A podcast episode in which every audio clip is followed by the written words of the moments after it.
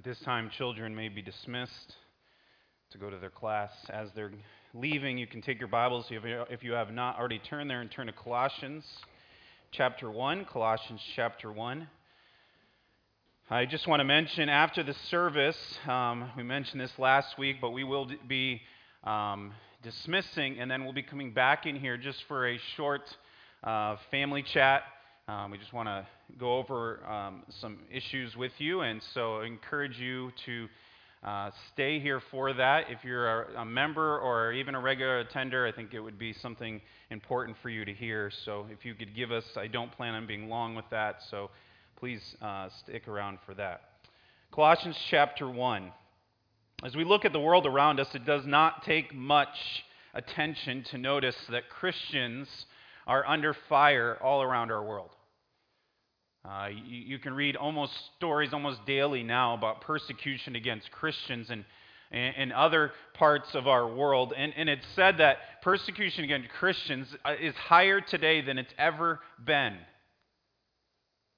There's an organization called the, the World Watch List. I don't know if you, any of you follow that. And the World Watch List, what it does is it compiles uh, stats dealing with persecution and, and specifically around the countries that are involved in that. And, and it monitors the top 50 worst nations for persecution. Uh, they put together some interesting stats. They, uh, they said that one in nine Christians worldwide experience high levels of persecution. One in nine, ranging from extreme political pressure to wrongful imprisonment to death. One in nine Christians. In 2018, in the top 50 most persecuted nations, 4,136 Christians were killed for their faith. That's roughly 11 a day were killed for their faith. 2,625 Christians were arrested last year without trial and imprisoned for their faith. Uh, as I mentioned, the, the World Watch List, they, they monitor the top 50 most heinous nations when it comes to the area of persecution of Christians. Uh, interesting, in 2011, there were 11 nations on that list. They monitor them based on minor persecution, uh, high persecution, and extreme persecution. In 2018, there were 11 nations listed in the top category of extreme. Now, for comparison, five years ago, there was only one listed as an extreme. That was North Korea, who's still listed on the top. Every month in 2018, 105 churches worldwide were attacked, burned, and heavily vandalized, or heavily vandalized. You say, why are you saying all this? Because what's interesting is our text today, Paul starts out with a very perplexing statement. He says in, in, in Colossians chapter 1 and verse 24, he says, Now I rejoice in my sufferings. Why would he say that? As Americans, we tend to run from our sufferings. Why would he say that? And, and I want to I wanna go through a little journey through Scripture of a number of different passages that talk about this same idea. And I, I had a list, a long list of passages, and I had to narrow it down. Otherwise, we'd be here much longer. But I want you to see what the Bible has to say about this topic. Notice what it says in Matthew chapter 16. Jesus told his disciples, If anyone would come after me, let him deny himself and take up his cross and follow me. Jesus, when he was calling disciples, said this If you are going to follow me, then what you need to do is put down yourself and take up your cross. Now, again, I preached this passage not that long ago, and when I preached it, I talked about this. The cross for us is this symbol of hope, right? And we think about the cross and we think that's what gave us our salvation. And so, in many ways, the cross has become almost, in some ways, a positive thing for us as Christians. But for the people that Jesus was talking to when he said this, the cross was the worst possible thing they could think of. It was the most heinous uh, method of torture in the world. And what Jesus was saying was this take up your suffering and follow me. Second Peter says, or Second Timothy says this: Indeed, all who desire to live godly in Christ Jesus will be persecuted. Do you desire to live godly?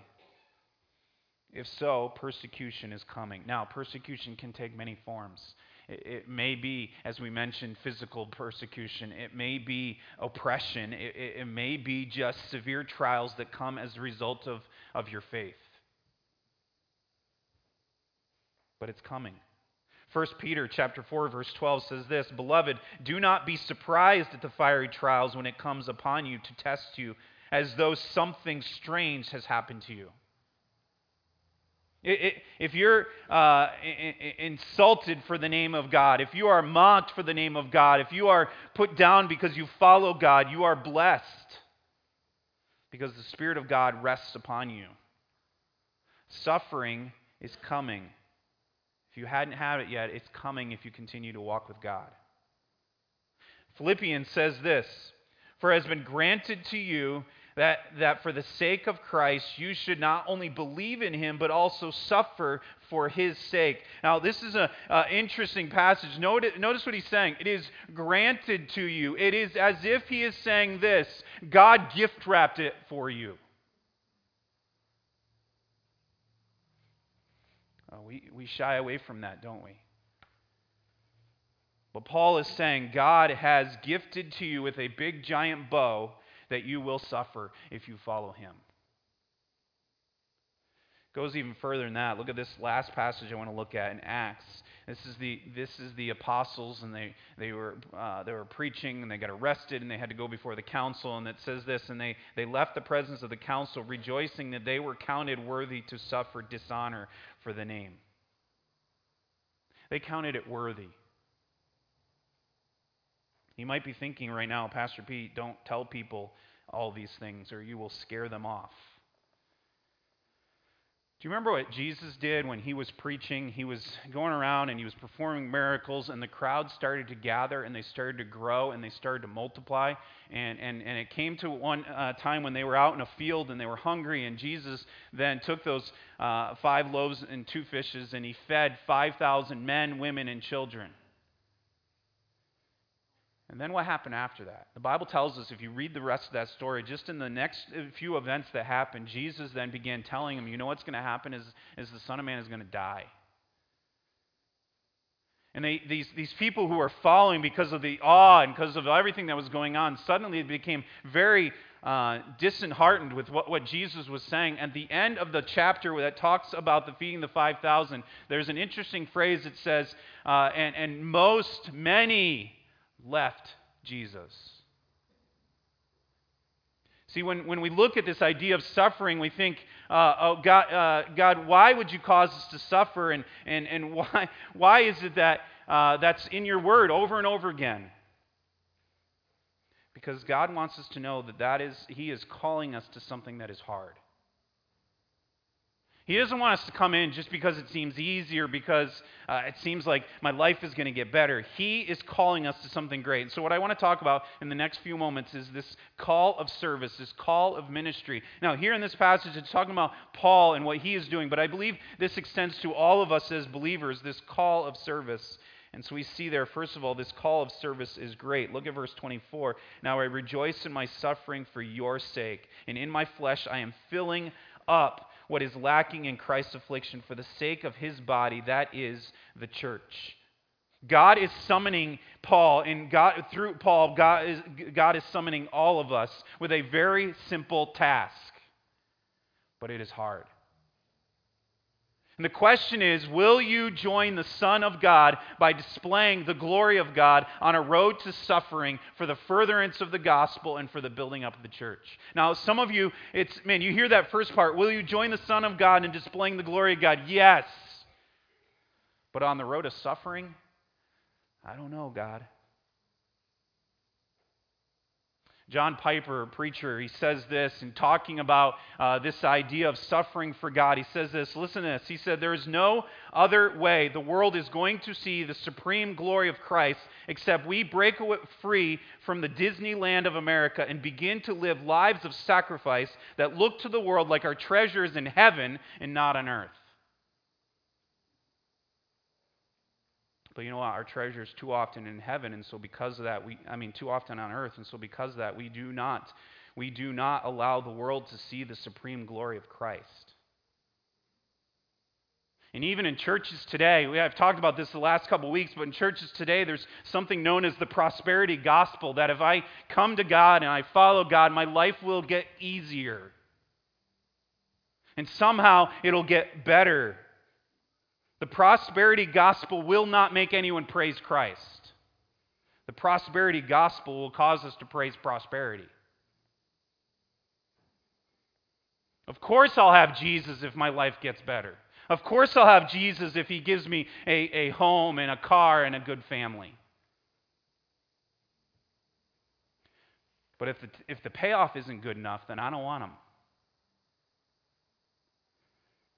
And that is not how we're going to win our community.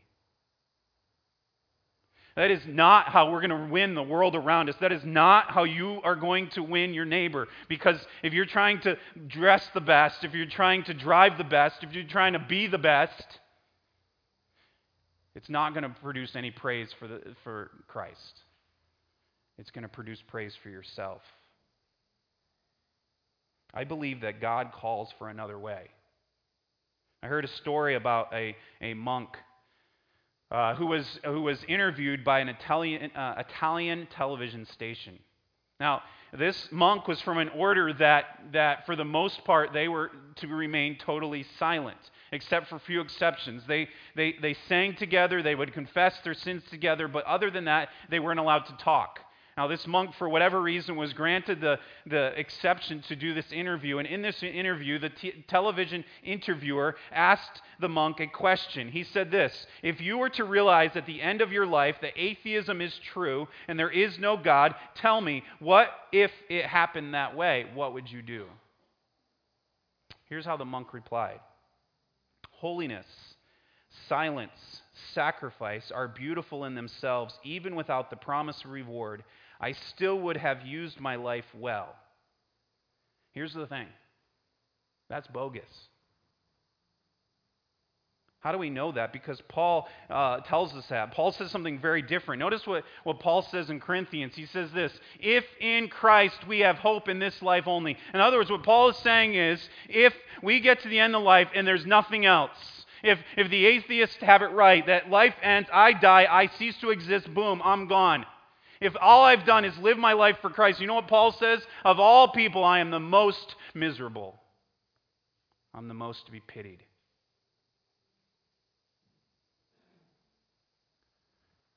You know, our life is not just about here, it's about eternity.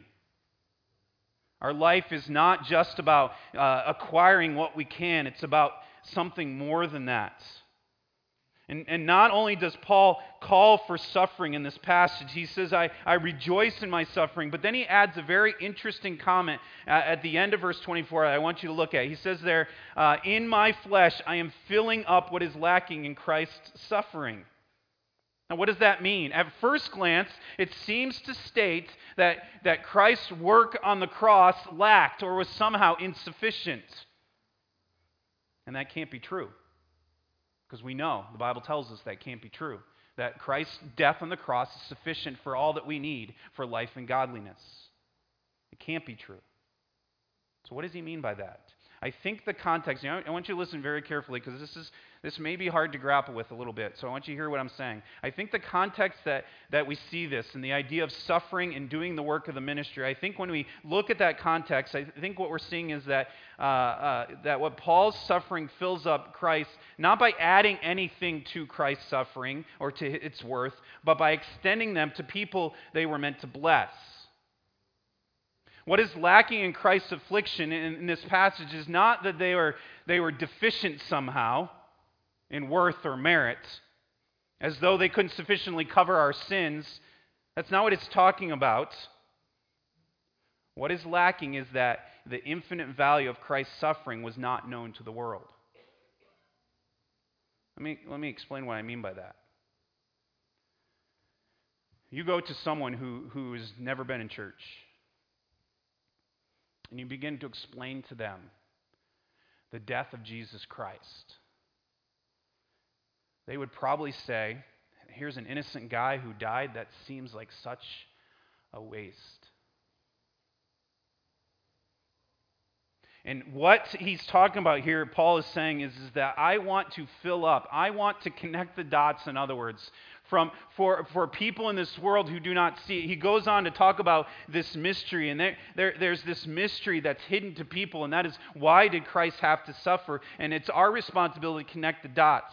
And God's intention is that this mystery be revealed, be extended to, to all people. So the afflictions are lacking in the sense that they're not seen, they're not known to the world. And so it's our responsibility to carry, as ministers of the word, to carry that, the sufferings of Christ to the world. That's our responsibility. We fill up what is lacking. Let me, let me give you an illustration what I mean by this. There was a story told a number of years ago about a pastor, uh, an evangelist in India. And he would travel around, and he didn't have a lot of money. In fact, uh, this, uh, the story was told that he, everywhere he went, he went barefoot because he didn't have the money to buy shoes. And so he would travel from village to village. He would spend hours traveling around, going from village to village, sharing the gospel. His hardships were many, his days were long. And after one particular uh, horrifically long day, he managed to come into a certain village. And, and at this point, this preacher was discouraged. He was, he, he was just, he, he was downhearted big time. And he walked into this village and he tried to speak to them the gospel, but the entire town came out and drove him out of the village and told him never to return. So he went out to the edge of the village, dejected, defeated. And he lay down uh, uh, under a tree, and in, in exhaustion, he fell asleep. When he woke up, there was a crowd of people hovering around him. He was confused, he was worried, he was scared, and, and the whole entire town was there gathering, watching him sleep. And when he woke up, he begged for them, or they begged for him to speak. The head man of the village came forward and he said, I, I, want to explain something to you. Someone said you were out here sleeping, and so we all came to observe, and, and what we saw just totally changed our thoughts. When we saw your feet that were blistered and bloody, we realized that this was a holy man and that we were evil to reject you. We are sorry for what we did, and we want to hear this message you have to tell us. See, what this evangelist in India did was this he filled up what was lacking in Christ's affliction. You see, he walked into that village and he told them about Jesus Christ dying on the cross, some distant man who lived thousands of years before in some distant part of the world that they had never been to and they never understood. And they immediately rejected him and sent them out. But when they saw his suffering, suddenly it filled up something that was lacking in them. And that is what Paul is saying here. He says, I am filling up. I am for these people filling up what is lacking. And so, and so our responsibility is to do that. And so the call that God has given us is great. And that is we are to fill up what is lacking in Christ's affliction. Why? For the sake of the body, the church.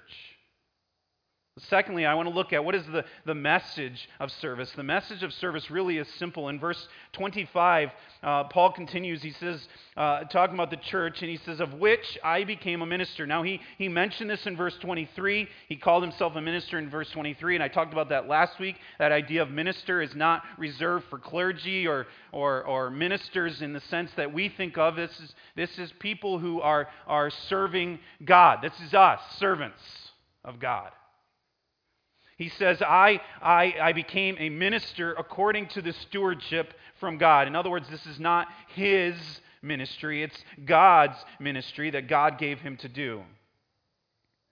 What did he say it was at the end of that verse? To make the word of God fully known. Though not all of us here are called to preach, all of us are called to be servants of the gospel. All of us are called to be people who take this task very seriously of making the Word of God known.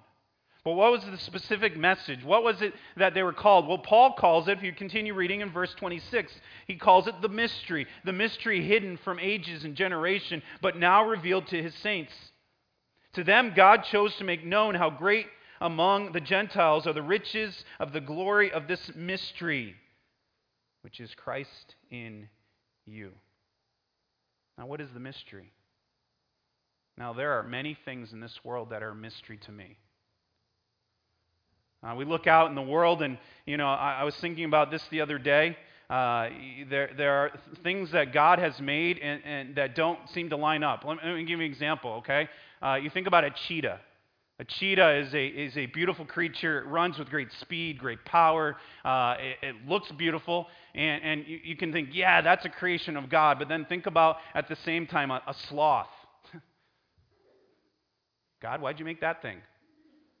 The same creator created both, and that's a mystery to me. Now, here's another one. This is a mystery to me. How come Notre Dame football can never win the big game?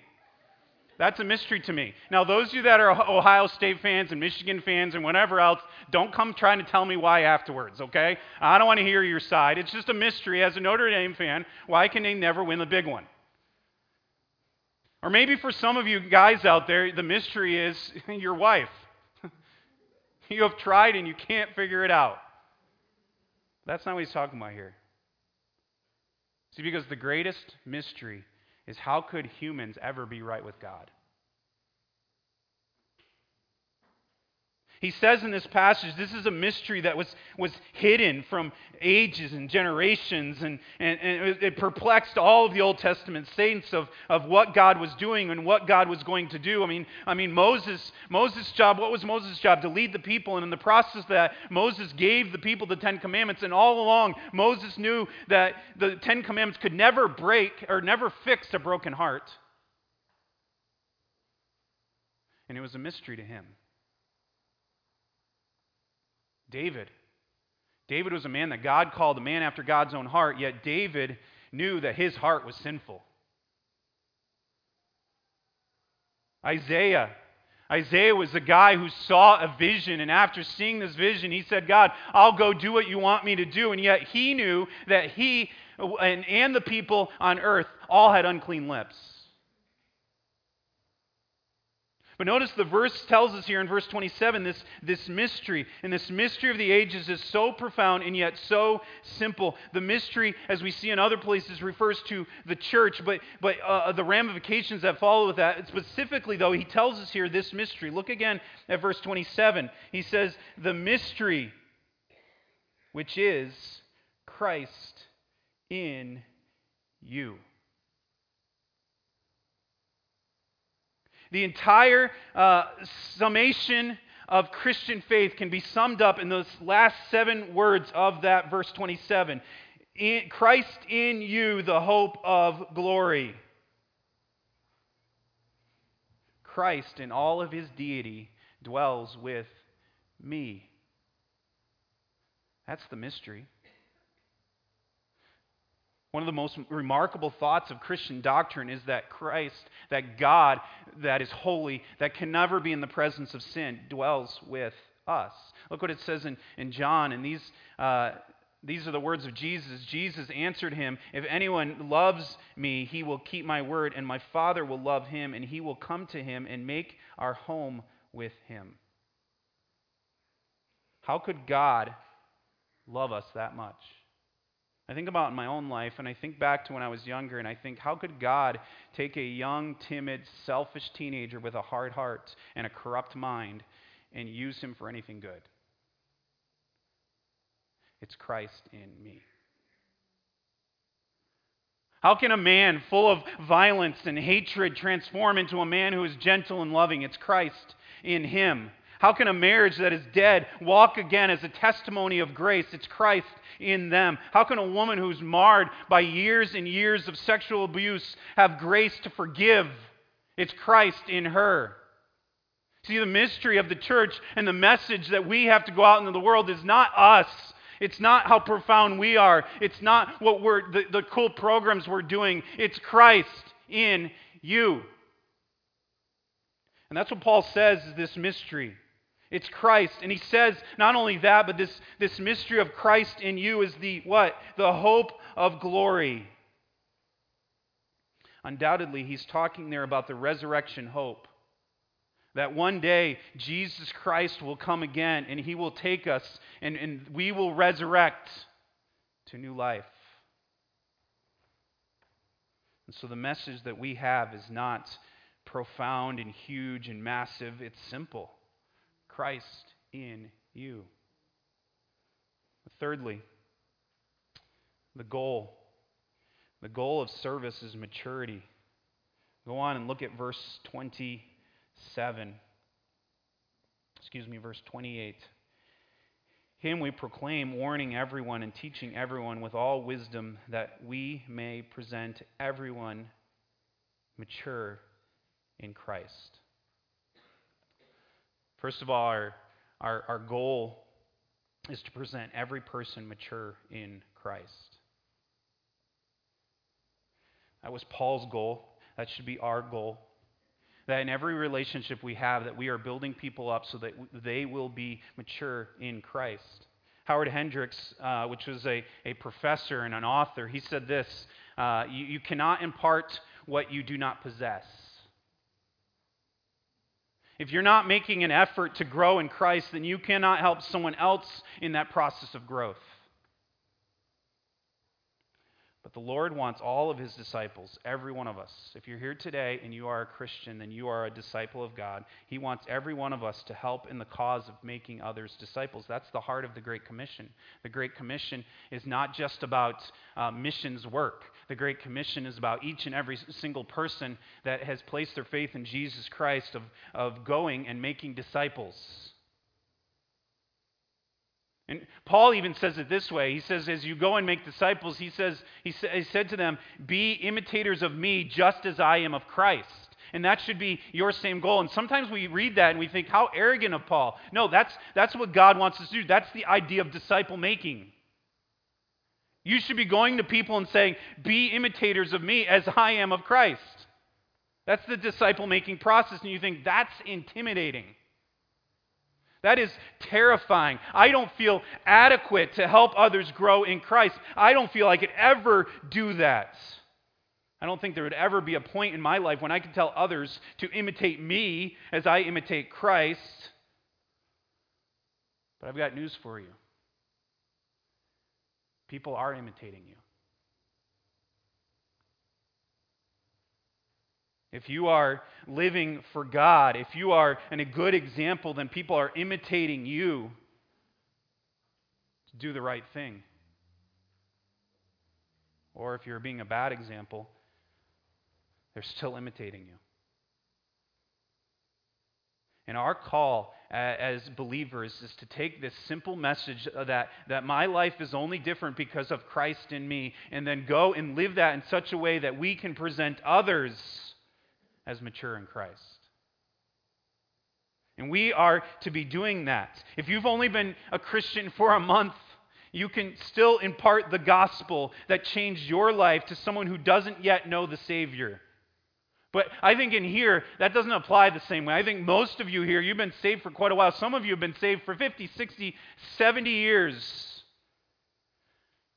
and you've got 50, 60, 70 years of experience with the Lord that a newer believer does not have, that an unsaved person does not have. So, wherever you are in the process, whether it's been a month or it's been 70 years, wherever you are in that process, God can use you to help others grow to maturity, and God wants to use you to help others grow in maturity. But to do that, you've got to be growing in maturity yourself. You've got to be walking with the Lord each day. You cannot impart what you do not uh, uh, possess. But secondly, not only are, are, are we to uh, help others to grow, but secondly, we, uh, to present everyone mature in Christ, we must proclaim Christ.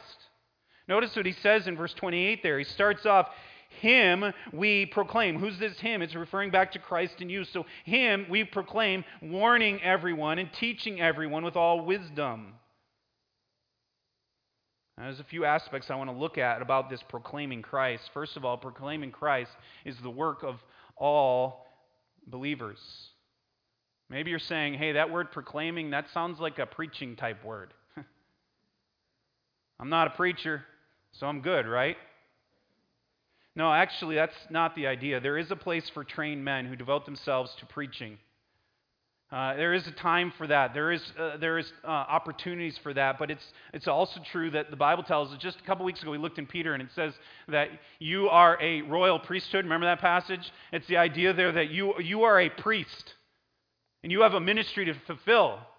And it's not just my ministry, it's not just Pastor Nate or Pastor Will's ministry or the deacon's ministry or the Sunday school teachers. It's all of our responsibilities to fulfill this ministry God has called us to do. And so, what is this ministry? He says here, uh, Him we proclaim. Proclaim, that word is an interesting one. It's one to announce as a herald or a messenger. In, in the days before mass communication, if a king wanted to get his message to his people, he sent out a herald who would proclaim. And as you would proclaim, he would say, Thus says says the king. The herald was not free. Okay, it's not like our newspapers today. Okay, he was not free to add his own uh, opinion. Here's the news. I want to tell it to you. This is from the king. He had to speak his, uh, the, the message of the king faithfully. As such, there was a note of authority when, uh, when he would go out. And the same thing is true to us as pro- proclaimers today, as heralds today of God. Uh, we have that authority to go out and tell people that Jesus is the only way, the only truth, the only life. He is the sum and substance of the Christian life. He must be at the center of everything. But it is our responsibility to go now, all of us in this room have different ways we go and different ways we impact. Okay, I get up here every week and preach. None of you do. But you all have an impact that I can't have. Kent Hughes, who is an author, and talks about how uh, our life should impact others. He told a story about a, a woman he met when he was uh, uh, in Africa on a mission trip. This woman was 70 years old. She was blind, she was uneducated, and she got saved. She was filled with gratitude for her Savior, and she wanted to do something for Christ. And so she went to the missionary, and she took to the missionary her French Bible. Reminder, she's blind. She went to the missionary and she said to him, Can you do something for me? Can you take my Bible, my French Bible, and underline John 3:16 in red? The missionary said, I don't, okay, I don't know why, but I'll do this. And so, so, he underlined it in red, and, and, he, and he watched her, and she took that Bible and she went, and across the street from her house was a, was a boys' school. And every day after school, she would go outside and she would sit there outside of the school. And as the boys would come out, she would call out to them. She would say, Hey, can any of you read French? They were thrilled because they were learning French as students. And, and so they would come over to her and they would say, Yes, we can read French. And she would open up her Bible and she would say, Please read the passage underlined in red. And they would read it and then she would say, Do you know what this means? And they would say, No. And then she would begin to proclaim Christ. And Kent Hughes goes on to say that, that it was recalled after she died that the number of lives that she impacted, in fact, so much so that they said they counted up, there were 24 young men who are now preachers because of her.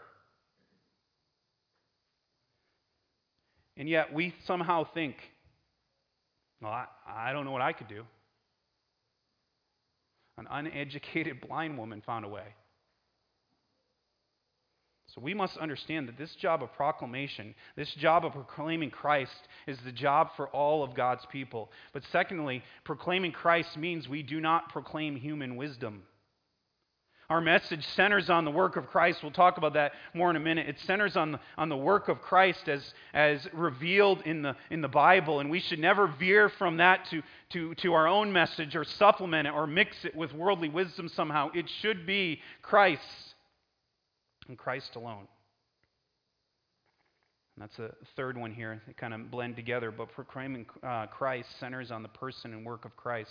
I want to read to a passage. I don't have it on the screen, so listen carefully. In, in 1 Corinthians chapter 1, verse 21, hear what, hear what Paul says. For since in the wisdom of God the world did not know God through wisdom, it pleased God through the folly of what we preached to save those who believe. For the Jews demand a sign, and Greeks seek wisdom, but we preach Christ crucified. Our message should always re- re- revolve around that idea of Christ crucified. I think too often our message becomes so many other things. See, our message should not be that we're defending creation over evolution, although that's good. Our message should not be just about, uh, about trying to, to uh, abolish uh, abortion, although that's good. Our message should not be about whether we have the right to carry guns. Our message should be Christ crucified. All those other things will fall into place. Paul said, I, I, I didn't go out with worldly wisdom. I, I didn't go out with a desire to debate. In fact, I went out in the foolishness of my own way. But I preached Christ. And we have a responsibility to go preach Christ. You know, it's very easy to go, to, go out into your neighborhood and your neighbor comes over and starts debating with you politics or this or that or the other thing. And you know what the most important message they may need to know? Christ. Not who you voted for in the last election. They need to know that you preach Christ. And finally, proclaiming Christ requires both admonishing and teaching. Notice in the passage again in verse 28, he says, We proclaim Christ, warning everyone and teaching everyone. Now, I want you to notice that three times Paul emphasizes every man. I think that the importance there is that, is that we need to uh, understand that this is, this is a message to the world. This is a message to everyone we come in contact with. I think the reason he emphasized this, as we've been talking through Colossians, was uh, that there was false teachers, and one of the areas the false teachers were impacting in Colossians is they were they were talking about this this idea that there was exclusivity in teaching, and that there the there was uh, knowledge that was there for general people, but there was there was this knowledge that was for the elite. I think, I think Paul's trying to combat that by saying, no, every person, every type of person, everywhere you go needs Christ. But then he uses these two words. He says, warning and teaching. Warning has a nuance there of admonishing or correcting someone who is in sin or in error. Now, not everyone needs admonishing. The Bible talks about that, but some do. And it's the, it's the work of, uh, of every believer to admonish in love, whether it's another Christian who is making a mistake or, or it's an unsaved person who we need to admonish in the Word. But then he says teaching. That's the positive side of imparting in truth. Now, some have the gift of teaching publicly, but every believer has, has a teaching role in some capacity. In fact, the Bible talks about that. It says, parents, you must teach your children. It talks about older women teaching the younger. Now, everyone here has someone younger than them. So, everyone here has the responsibility to do that. More mature believers should be teaching younger believers, discipling over and over again. We see this idea, and it's, it's not just going out and, and jumping in the world and saying, hey, I want to tell you you're a sinner and you're lost and you're going to hell. But no, it's teaching, spending time. We need to continue to do that. But I, with, in closing, I want to remind you of something here, and that is this the work of service is a struggle. Notice how Paul ends this in verse 29. For this, in other words, he's saying, for this purpose, I toil.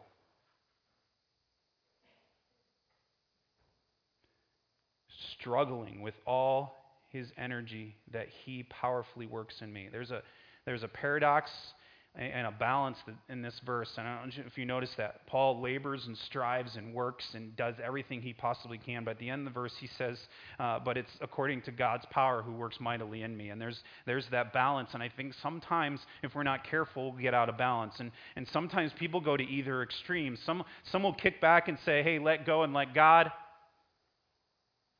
I, I know that saying's used, and I'm not discounting the, the reason sometimes it's used, but. Uh, uh, we don't get too worked up about reaching others or discipling young people because God will do the work and, and we don't have to do that. And, and those type of people don't commit to teaching Sunday school because someone else can and God will bring along the right person or, or working in the youth group or calling on church visitors or, or getting plugged into a growth group or being involved in Sunday school. We, we, don't, we don't need to do that because uh, it's someone else will.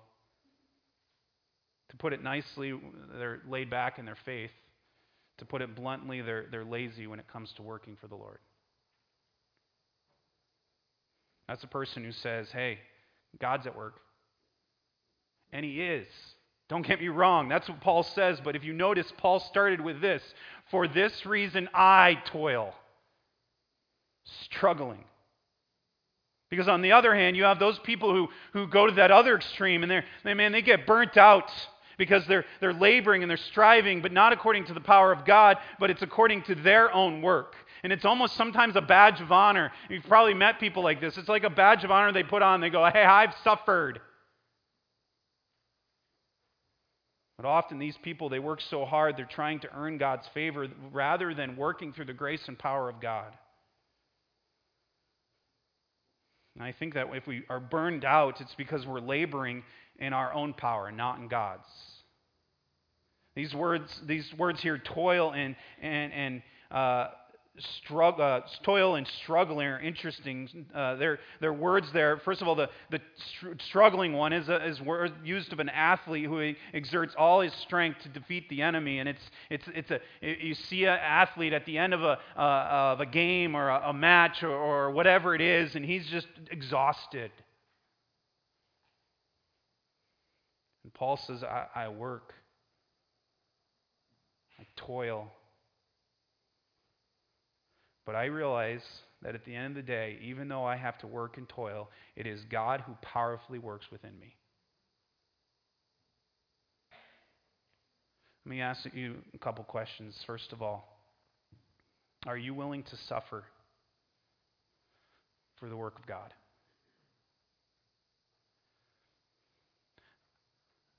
I imagine there are many in this room who say yes. I also imagine there are some in this room who say no. I don't want to do that.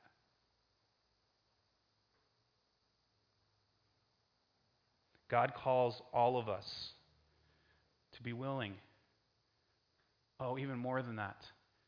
If we are godly, we will suffer for Him. Second question I want to ask you is Are you, are you proclaiming Christ in me to the world around you? There are so many messages. Don't get lost in those messages because the one that matters is Christ in me. And finally, are you on, are you on the verge of burnout? It is only through power of God that we continue. Let's pray. God, we are thankful for you.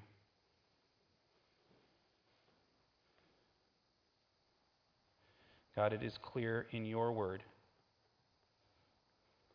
from the pages of this text that we read from every week, that we hold to, that many in this room read every day. It is, it is evident from these pages of Scripture that we just read and, and many others that your word tells us that our, our, our happiness is not wrapped up in the joys of earth. We know that we can enjoy earth because you created it, but uh, that, that is not where it's wrapped up. It's, it's, it's the eternal glory that we're pursuing. And Lord, it's hard for us. As earthly people, it is hard for us to toil, to struggle in this life. Lord, we are, we are temporal people. And we look and we, we see it seems like our life is long and hard at times, and sometimes we want to give up, and sometimes we want to turn in the towel. Lord, we pray that your power will be evident in our lives. God, I pray that you will help us to be people who are willing to suffer, be people who are, are expecting suffering, but with the understanding that the reward is your glory. Lord, I pray that you'll be with us if, we're, if there are people here who are not they're not proclaiming Christ in them. Lord, I pray that they will be passionate and desirous to do so. Lord, I pray that you'll work and guide in our hearts today as we leave. And we ask this in Christ's name. Amen.